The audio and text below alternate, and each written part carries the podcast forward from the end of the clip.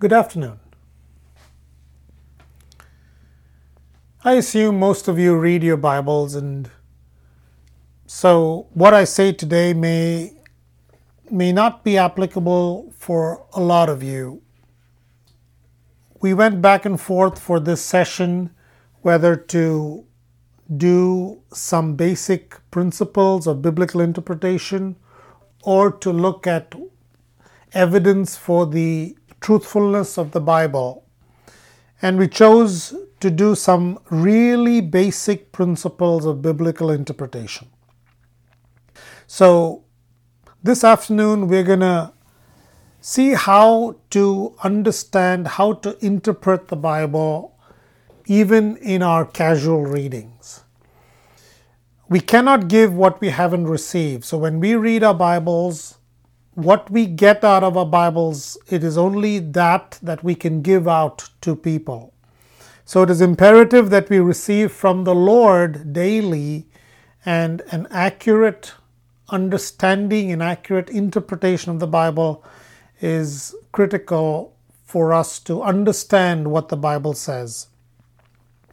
So this afternoon, I'm going to talk about nine principles and these are really basic principles. There are so much more that I'm not going to say today, but we're going to look at nine principles of biblical interpretation. And then at the end of that, I'll give some tips on how to read the Bible.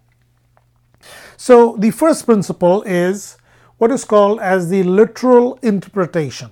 The literal interpretation.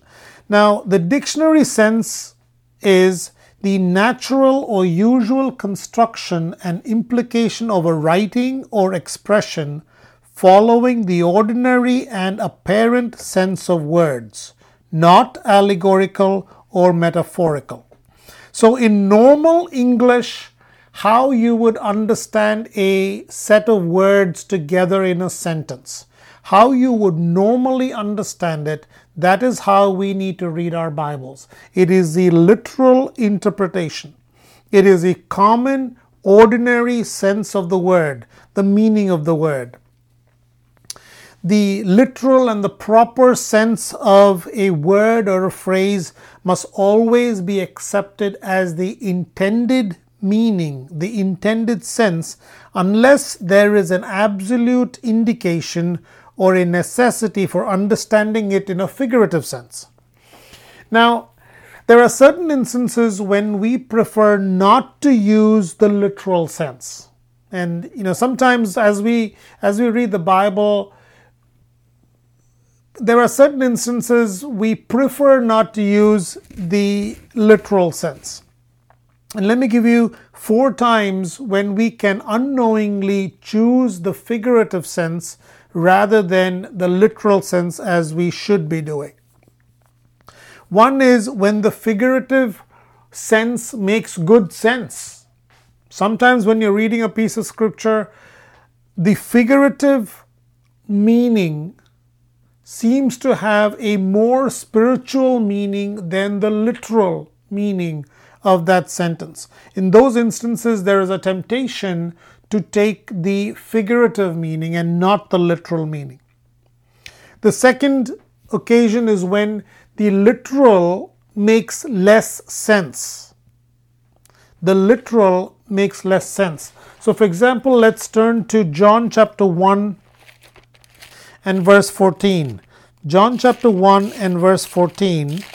And it reads, The Word became flesh and made his dwelling among us the Word became flesh and made his dwelling among us. Now, when you read this verse, it is easier to think of it in a figurative sense than in the literal sense, which is what it actually means. The Word, Jesus Christ, became flesh. And sometimes, as in this case, the literal is harder to grasp, and therefore there is a temptation to use the figurative sense. The third instance when we can be tempted to use the figurative sense is when spiritual or Christian leaders have accidentally used something in a figurative sense. In those instances, we will try to follow them and use the figurative sense. A fourth instance is when a concept is figurative in one location, there is a tendency for us to use it in a figurative sense in another location. So, for example, in Acts chapter 2, it talks about how the Holy Spirit came upon the 120 people that were there in the upper room. And it says that there were tongues of fire. So, in that passage, the fire is figurative for the Holy Spirit. Now, knowing that there is a temptation or there can be a temptation when we can use fire to mean the Holy Spirit every time fire occurs in Scripture. And that is not correct interpretation. Same thing with oil. There is a tendency for preachers, and I've heard this multiple times before, to use oil to mean the Holy Spirit, and they use that figurative sense every time there is mention of oil in Scripture. One example that comes to mind is in the parable of the Good Samaritan. The Good Samaritan used oil and wine to bandage up the victim's wounds and I've heard interpretations where the oil means the Holy Spirit. And nowhere in that passage does it say that. What people have done is taken a figurative sense in one place and applied it in another place, which is not the way to do biblical interpretation. Now let's look at when we can use the figurative sense. When can we use a figurative sense? Let me give three instances when we can use the figurative sense. One is when the literal sense is incompatible with the context or the purpose of the passage. When the literal sense is incompatible with the context or the purpose of the passage, in those instances we have to use the figurative sense. As an example, let's read 1 Corinthians chapter 3 and verse 13. 1 Corinthians chapter 3 and verse 13 and this verse reads each man's work will become evident for the day will show it because it is to be revealed with fire and the fire itself will test the quality of each man's work so in this instance it's not talking about actual fire it's talking about a figurative fire if it were talking about actual fire, it would mean that all believers will go through hell before they get to heaven. And that's not true. That's not biblical. So, in this case, you have to take the meaning as figurative fire rather than literal fire. So, in this case, fire means a means of testing, not physical fire. Let's look at another example. In Matthew chapter 8, verse 22. But Jesus told him, Follow me and let the dead bury their own dead. So, obviously, the first dead is not talking about a literal dead. The second dead is talking about a literal dead person, and that you understand from the context of the passage. But the first dead, when he says, let the dead bury their own dead, the first dead person, or the first dead that he says, he's not talking about a literal dead person because it is an absurdity for a dead person to bury another dead person. The figurative dead person will bury the literal dead person in that sense. A second instance when we should use the figurative sense is when parallel passages explain the word or phrase in question and clearly show that the literal is not the intended sense. and that the figurative is the intended sense. So if there's two similar passages and in one passage there is clear evidence that it is the figurative sense that is implied, then you can use it in the parallel passage in another place. And let's look at a couple verses as an example. In Luke chapter 11, verse 20, it reads, But if I drive out demons by the finger of God, then the kingdom of God has come to you. Compare that with a parallel passage in Matthew chapter 12 and verse 28. But if I drive out demons by the Spirit of God, then the kingdom of God has come upon you. So in the Luke passage, it says finger of God. In the Matthew passage, it says Spirit of God. So obviously, when Luke writes it, he means the Spirit of God. So you can easily transpose from one passage to the next passage because they are parallel passages and the figurative meaning in one is explained by the meaning in the other passage. A third instance when we should use the figurative sense is when the literal sense conflicts with doctrines, precepts, or historical facts that are clearly set forth in other passages of the Bible. If there's an established doctrine in another passage of the Bible and you can find one verse where the literal meaning does not make sense, then yes, use the figurative sense. The second principle is what is called as the historical grammatical interpretation. This means to interpret in context. And there are Three things that we need to know under this section. The first one is what is called as the historical context. We have to be aware of the historical background in which the text was written. Now, there is a complete disjunction between the context in which the text was written in the first century Jewish culture and the context in which the text is being read in the 21st century in Western or even Eastern cultures. So, because of this huge difference in cultures between the first and the 21st century, we have to understand the first century Jewish culture in which the text was written, otherwise, we may not grasp the full depth of it. The Bible is not an abstract philosophical piece of literature.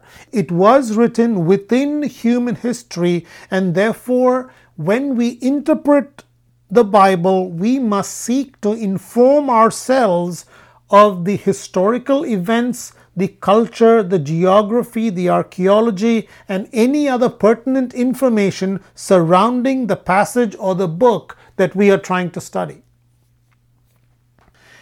I remember 20 years ago when I used to prepare a sermon, I used to go to the library, pick out a book on whatever the commentary was on, and go through it to study and learn the historical context.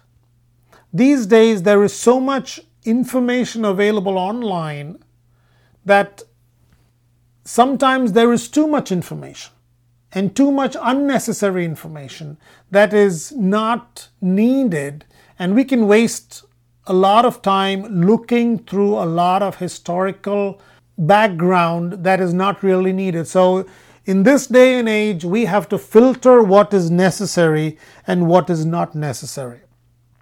So, the second kind of context under the historical grammatical interpretation is what is called as the literary context, the context of the passage itself. What comes before the passage you are studying? What comes after the passage you are studying? Several years ago, in the church that I was in in Kansas City, one of the small group leaders came to me to ask me if I had any suggestions for studying prophecy and end times and the book of Revelation. And I had done a study in the book of Revelation way back in 2000, 2001. We had gone through it in the church that we were in. It took us a year and a half. We went through Daniel and Revelation and the entire end times. And so my my advice to him was this. Take a week and write out a complete outline of the entire book of Revelation before you start studying it. And he looked at me like I had gone crazy.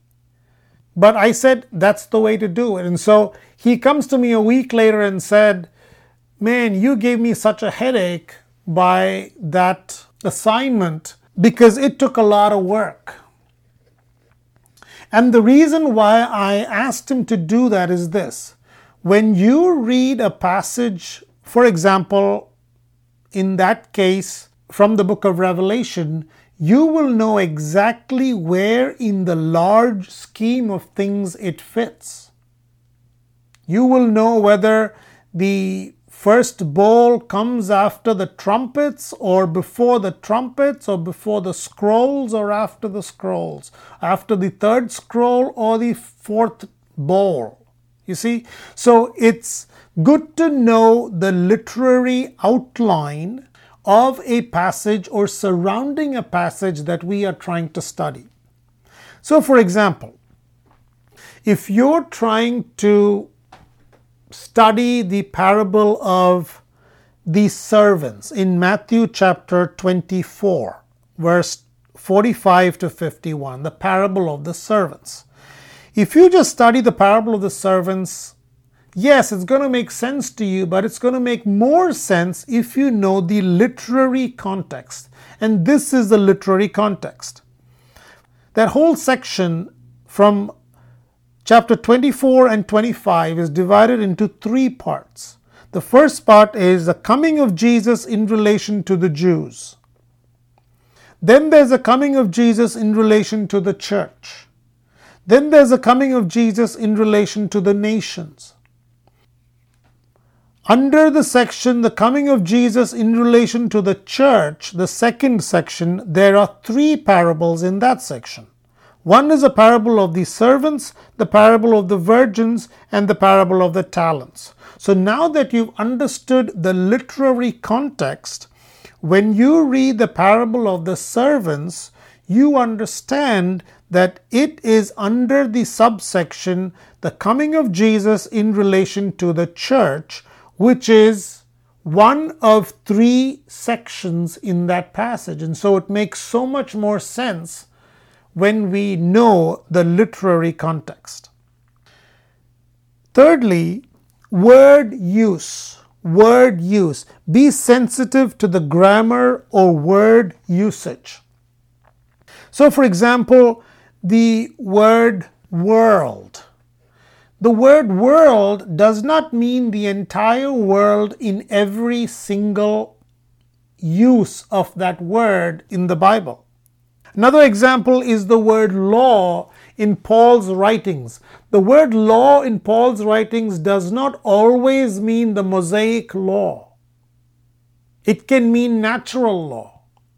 So we have to know what we are looking at the passage we are studying and the context in which that word is being used. Let me read a couple of verses and you will understand how to be sensitive to the grammar or word usage.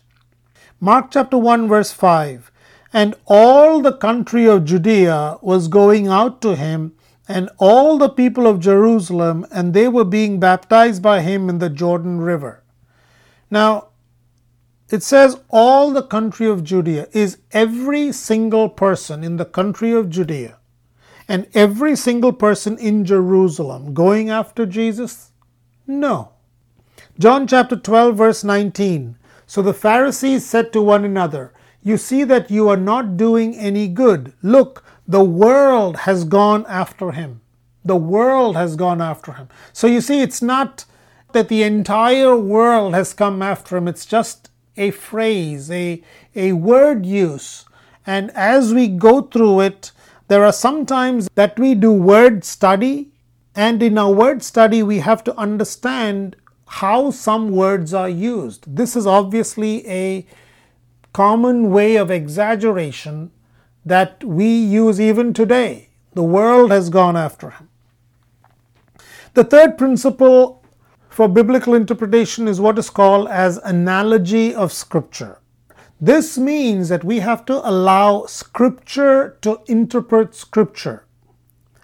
Allow the clear and the plain passages of the Bible to explain those passages that are obscure or doubtful.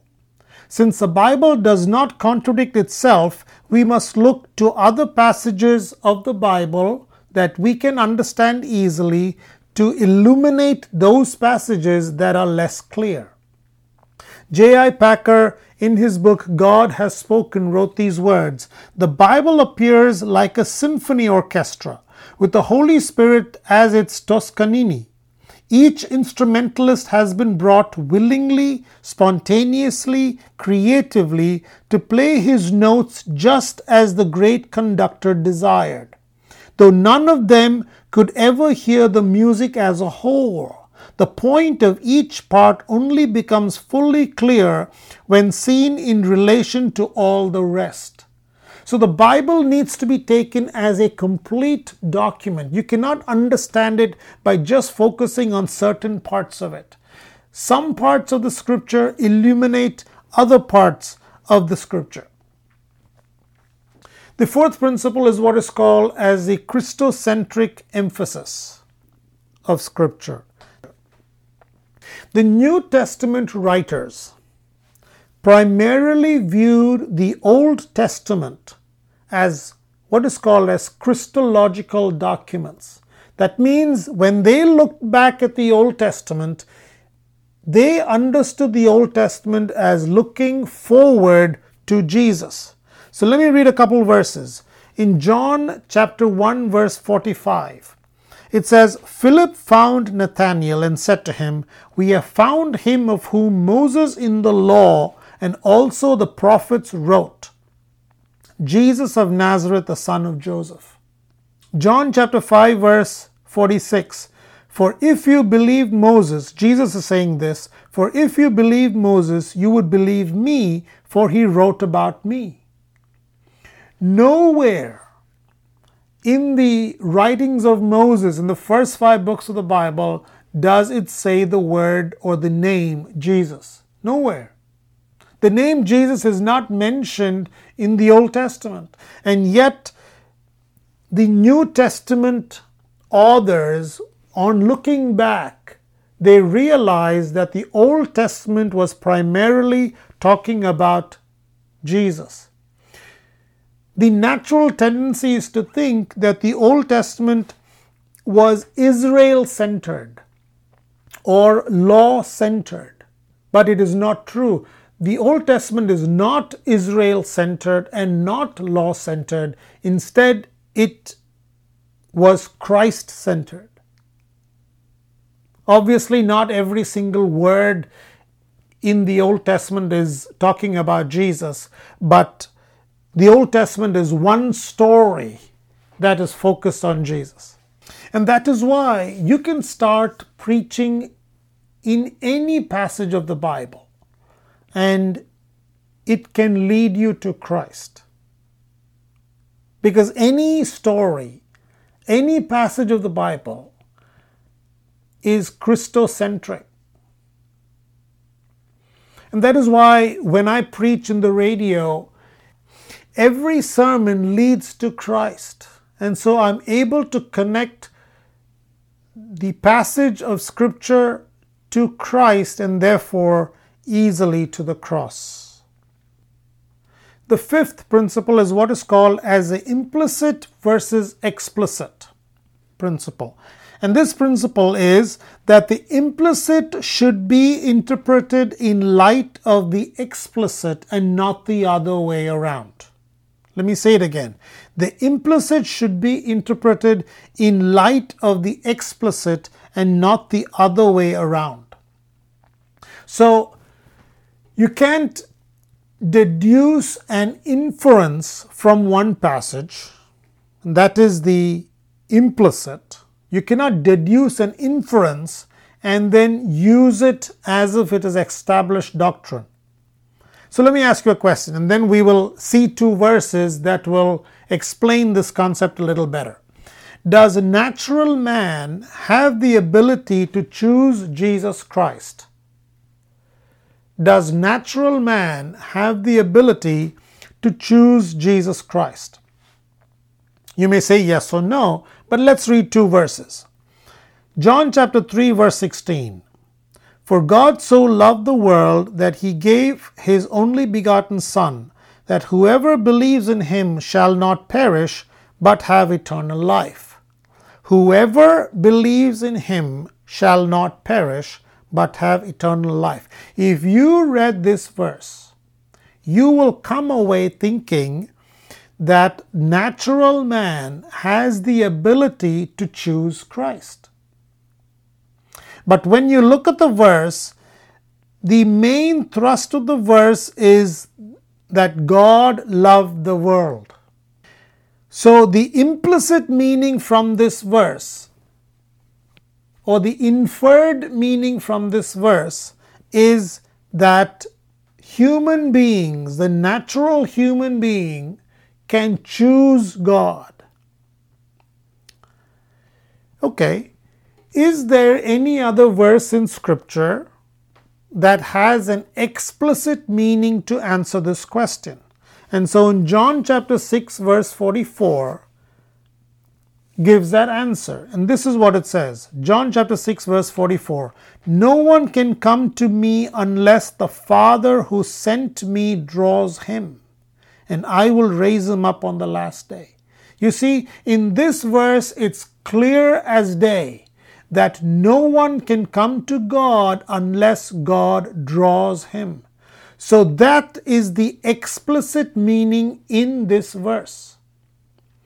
So the explicit meaning in this verse overrules the implicit meaning in the other verse. So, yes, from the other verse, you get the idea that whoever believes in Jesus Christ, therefore, whoever chooses Jesus Christ, shall have eternal life.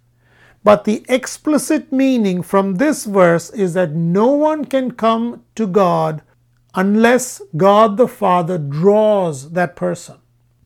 So you see how the explicit meaning overrules the implicit meaning. So you cannot have a doctrine that's completely based on implicit interpretation in general. The one notable exception is the doctrine of the Trinity. There is no mention of the Trinity anywhere in Scripture, but there are so many implicit references to the Trinity that you can make a doctrine out of it. The sixth principle is what is called as progressive revelation. This means that as the Bible developed, over a period of 1500 years that God revealed more and more truth as the years went by. Therefore, the New Testament is a more complete revelation than the Old Testament. This does not mean that there are no mature ideas in the Old Testament or that there are no simple elements in the New Testament. This is just a general pattern of revelation. So, for example, there are people that talk about the Ten Commandments in, in Exodus chapter 20. Yes, the Ten Commandments were a great starting point, but that's not where we are now. If you read Matthew chapter 5, 6, and 7, there are numerous times when Jesus referred to the Ten Commandments and said, You have heard that it was said, Do not kill. But I say to you, and he updates the law of God and he updates the Ten Commandments, if you will. He doesn't do away with it, he updates it, he upgrades it. So we don't need to look at the Ten Commandments because that is in Exodus chapter 20. We can look at a more fuller revelation as revealed to us in the New Testament. The morality of the Ten Commandments was a necessary starting point of beginning in human beings' ethical, spiritual, and theological development. They had to start somewhere. But the Sermon on the Mount in Matthew chapter 5 through 7 summons believers in God to a much higher level of ethical conduct. Let me give you four implications as a result of this particular principle. The fact that there has been progressive revelation through the 1500 years of biblical writing. First implication is that we expect the full revelation of God in the New Testament we expect the full revelation of God in the New Testament. Now, I say this to caution us because there are erroneous theories out there that unfortunately expand on this principle to say that there is continuing progressive revelation. And that is absolutely not true the completion of Revelation was seen in the New Testament, and that is the end. There is no advanced revelation today. The second implication of progressive revelation is that we should not force New Testament meanings into the Old Testament, but by understanding the New Testament, you will be able to understand the Old Testament. So, for example, the Bible says that the Old Covenant was a shadow of things to come, and the New Covenant is the reality. So, for example, if you look at my shadow in this light, let's say that you've never seen me. If you've never seen me and you look at the shadow, you don't know who this person is. I mean, you know it's a human being, but you don't know who this person is. But if you've seen me, the reality, and then you look at the shadow, then it makes sense. Oh, that's so and so who's standing right there. That's his shadow. So when people ask me, okay, which part of the Bible should I read first? And if it's a new believer, I direct them to the New Testament because the New Testament is a reality. Once you've understood and read the New Testament, the Old Testament makes much more sense. Otherwise, you will come away, if you just read the Old Testament, thinking that God is an angry God, wanting to destroy all his enemies, and the multitude of laws that makes no sense in today's world. You will come away with erroneous ideas about God and his law and life if you don't start with the New Testament and then go into the Old Testament. The third implication of progressive revelation is that we need to be aware of partial and elementary Old Testament revelation and adjust our view of the Old Testament accordingly. We cannot with our existing knowledge of truth because of the New Testament, we cannot look at the Old Testament and either judge those people who are there, who are living with partial knowledge, and we cannot judge events that happened because it happened with only a partial knowledge. So, for example, medicine now is much more advanced. We have all kinds of scanning methods available to see inside the body. We know where the organs are inside the body. But 200 years ago, people didn't have that. The only way they could know was literally cutting open a dead body and looking to see where the organs were.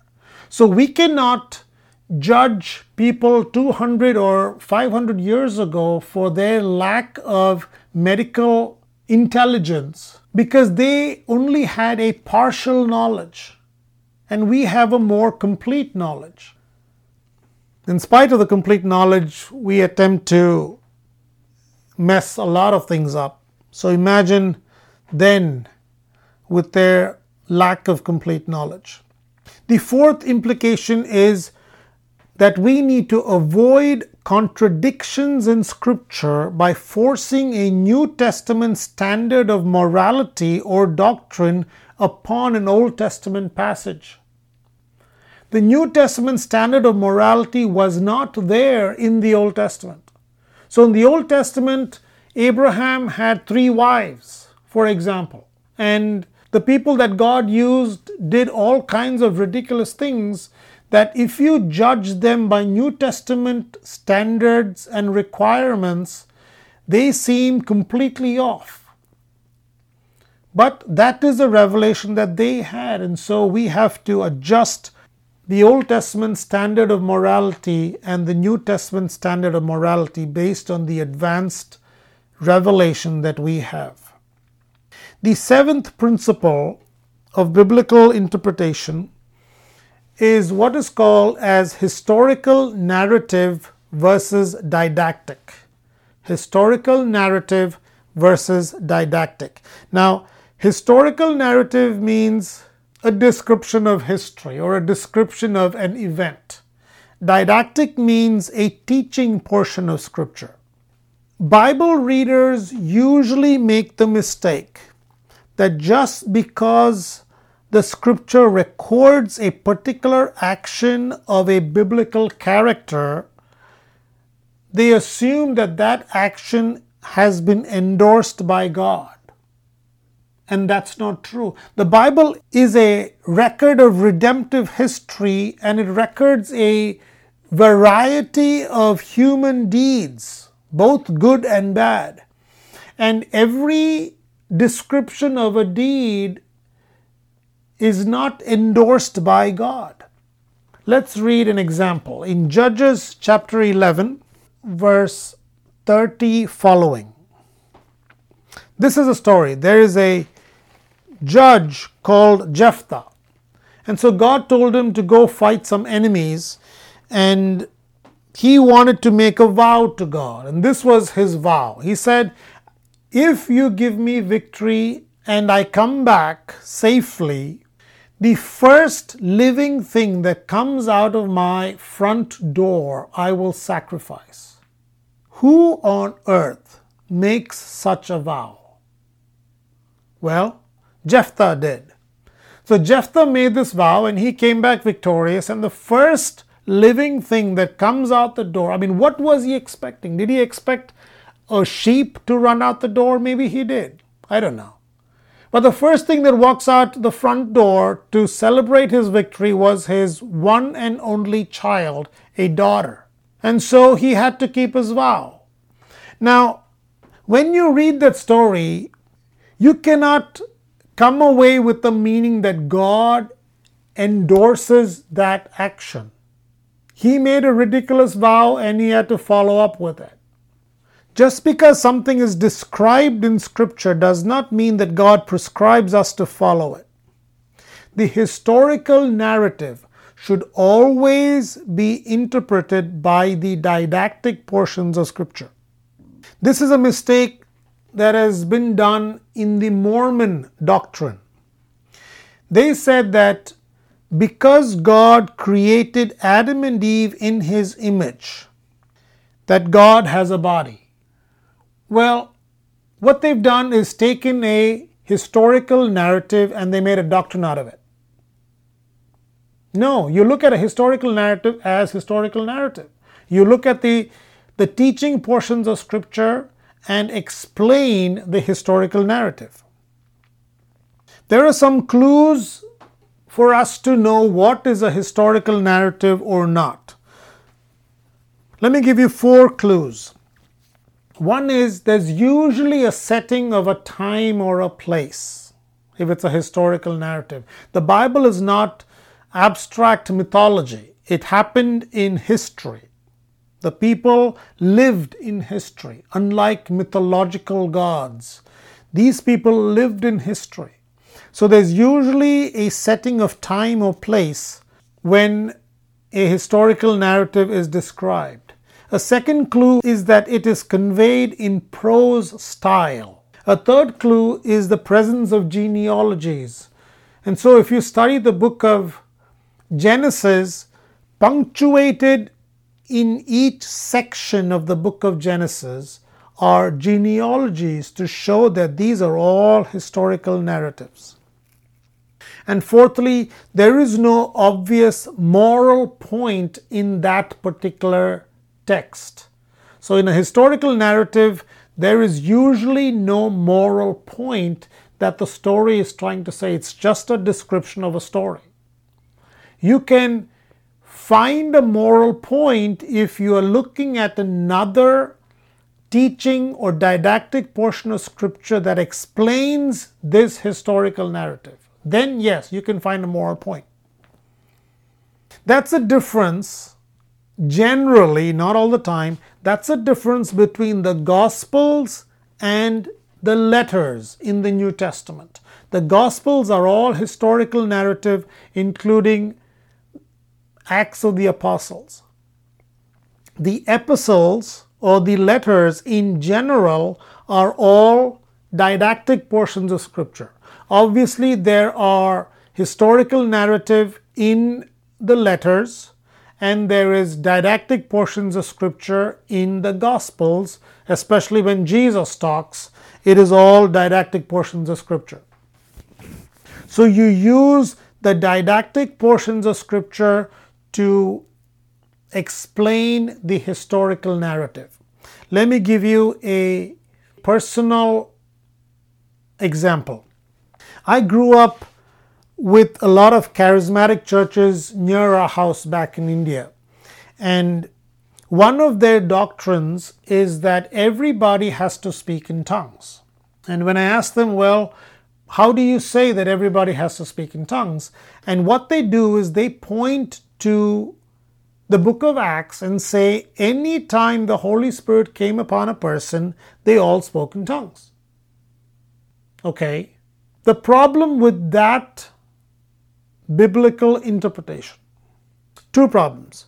One is they have assumed that when Luke wrote his account that he mentioned every single account of the Holy Spirit coming upon people.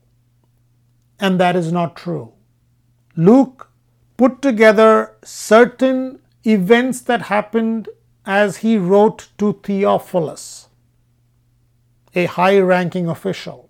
And the way you know this is in 2 Corinthians chapter 11, Paul talks about persecutions that he received. Most of them are not mentioned in the book of Acts. So the book of Acts is not a complete list of all the events that happened in the early church. But the second problem with that argument is what they have done is they've taken a historical narrative and they've made a doctrine out of a historical narrative. You might as well make a doctrine out of Jephthah sacrificing his daughter because that's essentially what they are doing. If you want to make a doctrine, if you want to find a doctrine on the gift of tongues, it is easy. Come to 1 Corinthians chapter 12 and 14. There are plenty of verses that talk about the gift of tongues. And if you want to understand the gift of tongues in the book of Acts, which is a historical narrative, you look at the didactic portions of scripture in 1 Corinthians chapter 12 and 14, understand the gifts in general and the gift of tongues in specific, then come back to the book of Acts and apply the didactic portions of scripture onto the historical narrative. That is the right way of doing biblical interpretation. The eighth principle is that exceptions are not the rule. Exceptions are not the rule. Incidental or rare events within Scripture should not necessarily be taken as normative for Christians today. So, for example, in Acts chapter 1 and verse 26, they are trying to decide who would be the disciple who is going to replace Judas, who hung himself. And they throw lots. And that is the very last time that lots has been used in the New Testament or in the Bible. You cannot use that incident to say that we can use lots to find out God's will. You see, you're taking a, an exception. And when you take an exception, you are missing out on the rules that are already there. You've made the exception now the rule. The ninth principle is interpretation versus application. We have to interpret in context and apply in context. And there are two different contexts. We talked of multiple different contexts. We talked about the historical context, we talked about the grammatical or the literary context, we talked about word use and so on. But the two main contexts are the context in which the text was written and the context in which the text is read. We have to first interpret the scripture in the context in which the text was written before we apply the scripture in the context in which the text is read. We should not make an application of scripture in our context before we have interpreted the scripture in their context. Let me ask you a question. How many interpretations of scripture can there be from a verse?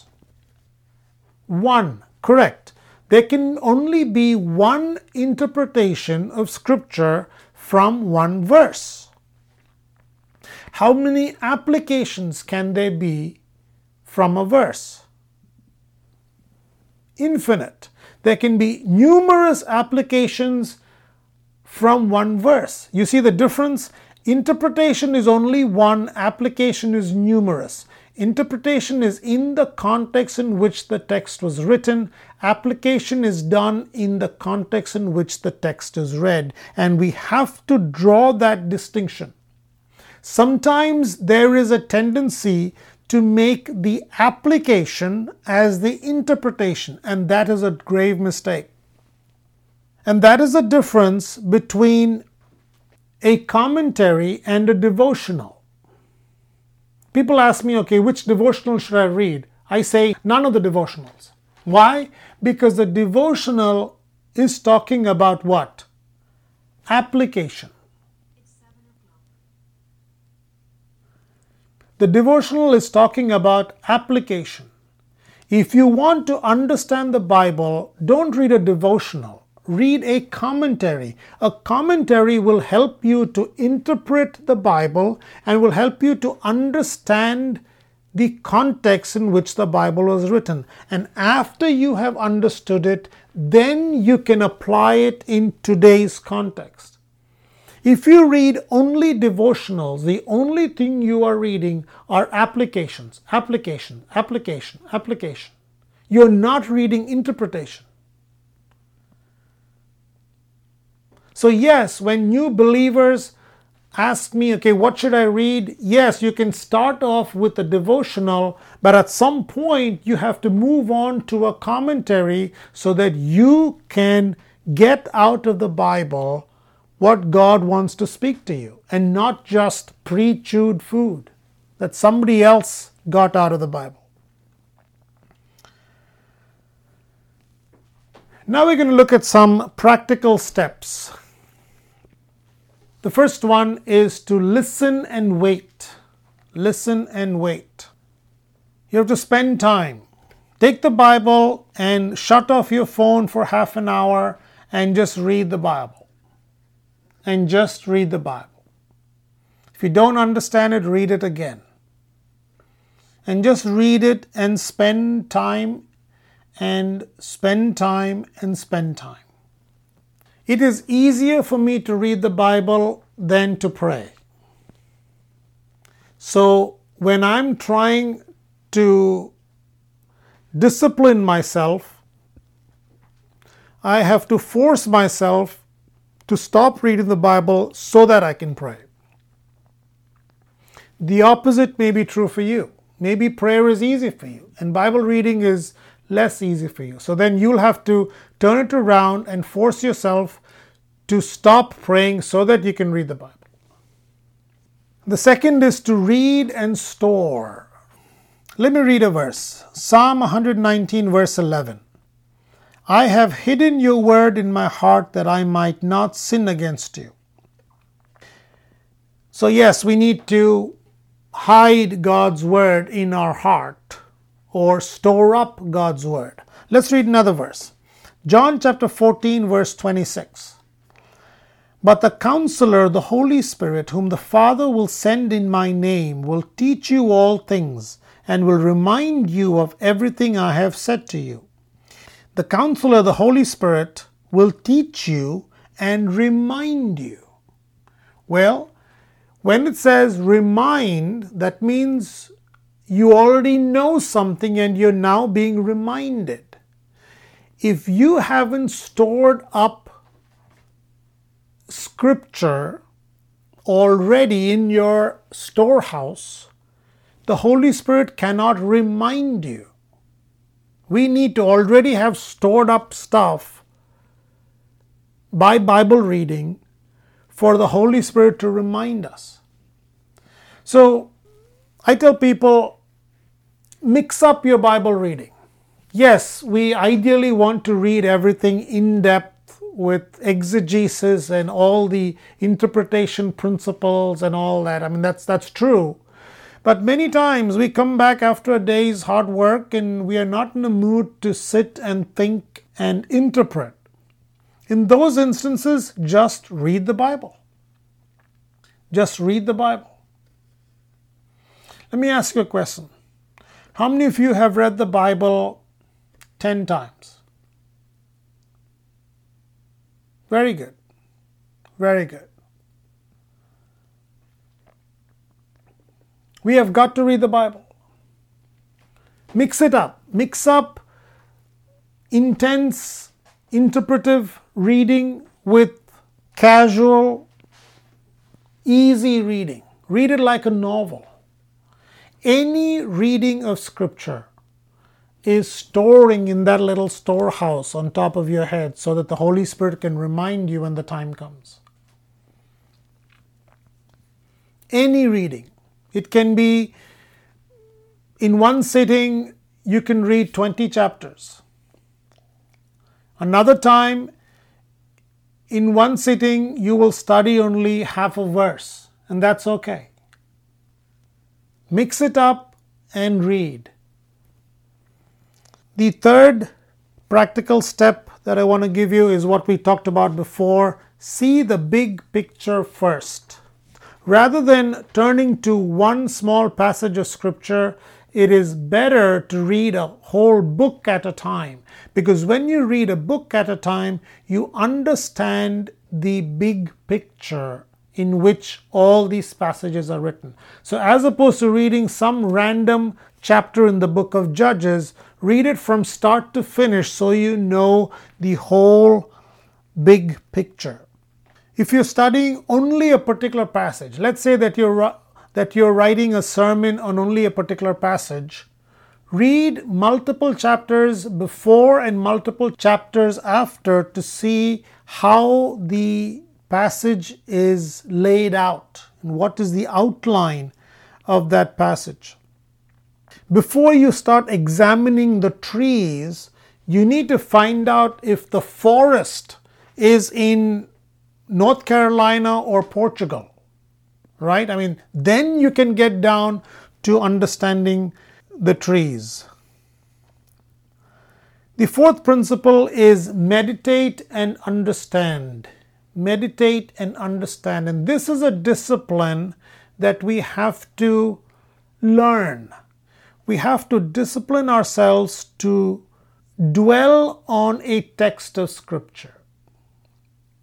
So you take a text of scripture or you take a verse and just dwell on it. Think about it. You know how when you eat a piece of chocolate, sometimes the chocolate is such that it rolls around in your mouth and your tongue keeps twirling it round and round and round.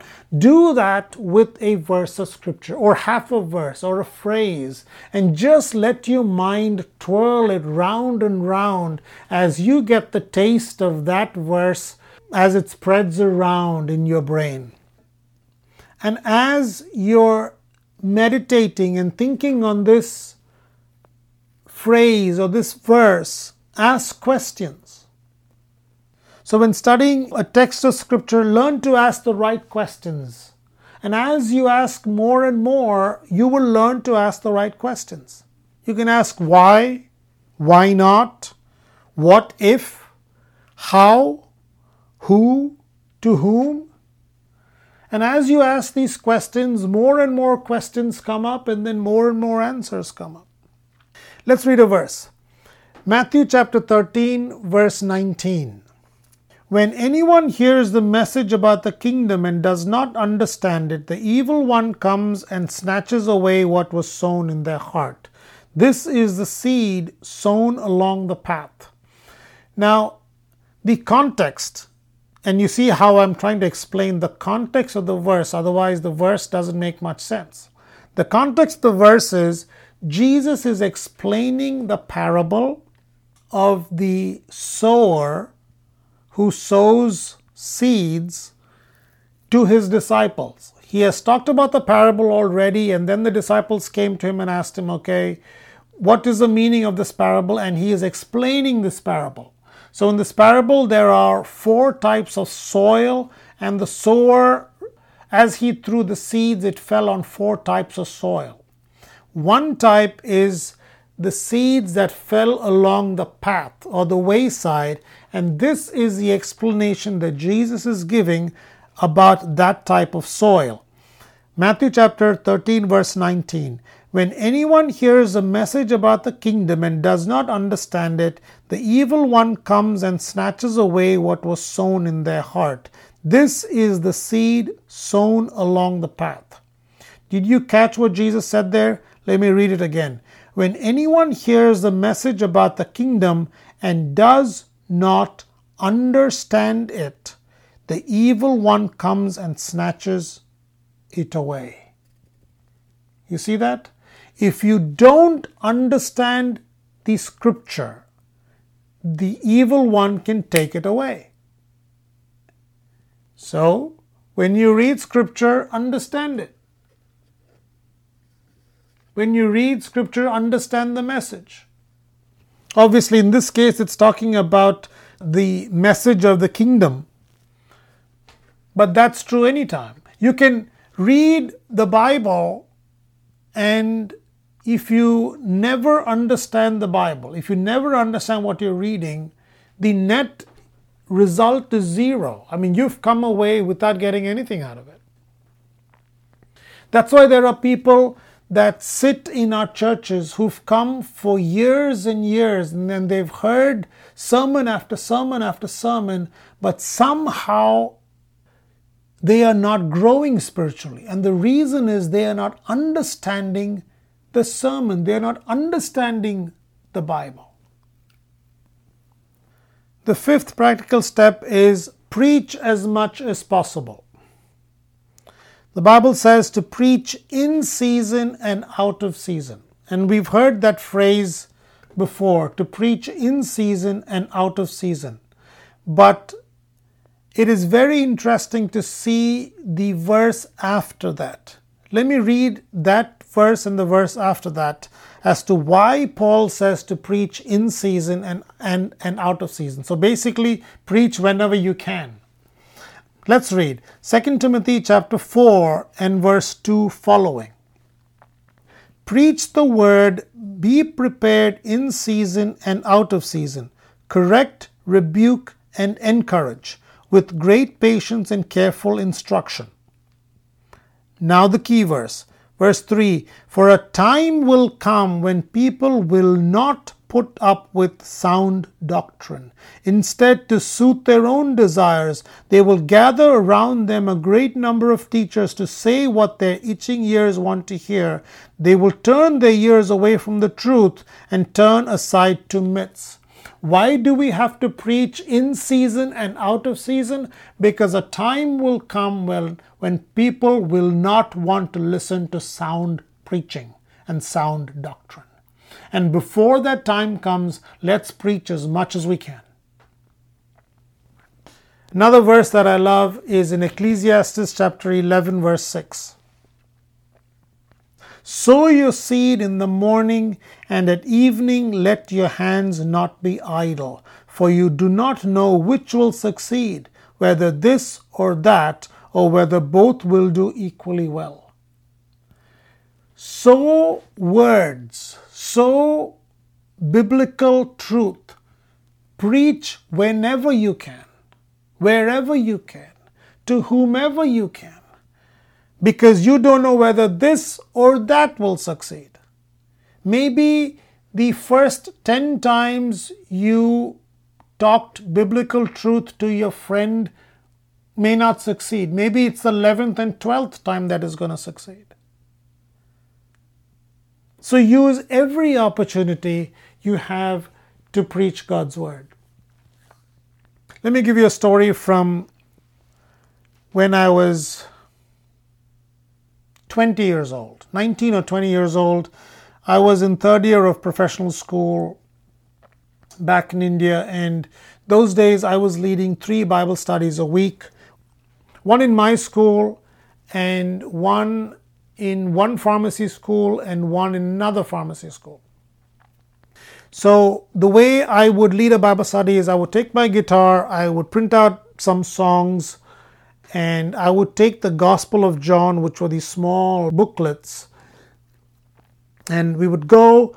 A few people would come, we would sit and sing some songs, and then we would take the Gospel of John and starting with chapter 1, we would go as much as we could. I remember going to this pharmacy school called the KLE School of Pharmacy. I had one contact there. We thought to start a Bible study. I think it was on Tuesday evenings. I went there with my guitar. We sang some songs and we looked at the Gospel of John, chapter 1, and we just went through the whole chapter. I wasn't going to go verse by verse. It was just, we just looked at the whole chapter and we looked at some concepts from each chapter. That first week, there was this 17 year old kid. It was a Hindu kid. He had never been to Christian meetings before. A Hindu kid. And he sat for this meeting, the very first meeting. I went through John chapter 1. And he went away. I came back the next week. We did John chapter 2. And that kid was not there. His name was Abhishek. The kid was not there. And I never saw him since. And I remember thinking in that second week, oh, I wish that Abhishek came for the second week because the first week was so heavy because of John chapter 1 had heavy stuff in it about the word becoming flesh and the incarnation of Christ and these uh, in the beginning was the word and the word was with God you know heavy stuff in the first week I thought, oh, the second week had how Jesus turned water into wine, and uh, he would have been more interested in that. I remember thinking that in my shallow mind. And I never saw that, that kid again. Several months later, I get a call on a Sunday morning, and the person who called me was a person that was at one of those meetings and he said, Guess who's getting baptized today? He said, Abhishek is getting baptized, and his dad is a Hindu fanatic in one of the extreme fanatical groups of Hinduism, and his dad was coming to stop the baptism, but he got baptized before his dad could stop it. And here I was thinking, oh, I wish he came for the time when Jesus turned water into wine. You see, the Word of God has so much inherent power, it has the power to change people.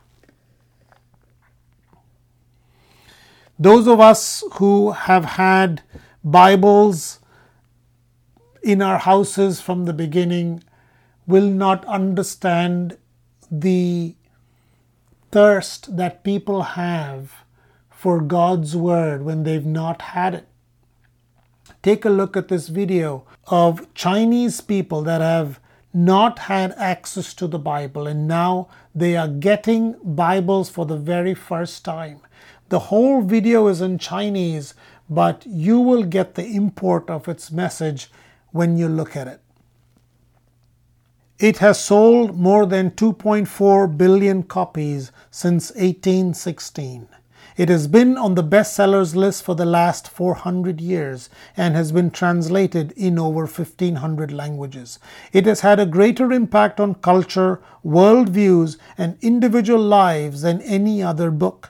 It has been responsible for wars, revolutions, and reformations. It spans over 1500 years, written in three different languages by 44 authors, making up a total of 66 books. Once laughed at, it is now used by archaeologists to find lost civilizations. Its historical accuracy is impeccable. Its predictions of future events have been fulfilled by the hundreds with shocking precision. It is a foundation for law and morality for many nations. It unveils the origins of man and his final destiny. It explores and reveals the deepest philosophical questions of humanity. It is practical yet deeply spiritual, simple yet filled with eternal mysteries. Its words are able to cut into the very heart of man, often resulting in overwhelming displays of emotion, conviction, freedom, courage, and self respect. It is authoritative not only on earth, but in the heavens. Principalities and powers must bow before its command. It is a window to heaven, a biography written in God's own handwriting, a love letter, a manual for life. When heaven and earth come crashing down and the stars fall from the sky, it will be left standing solid, for it is the eternal living Logos. Thank you.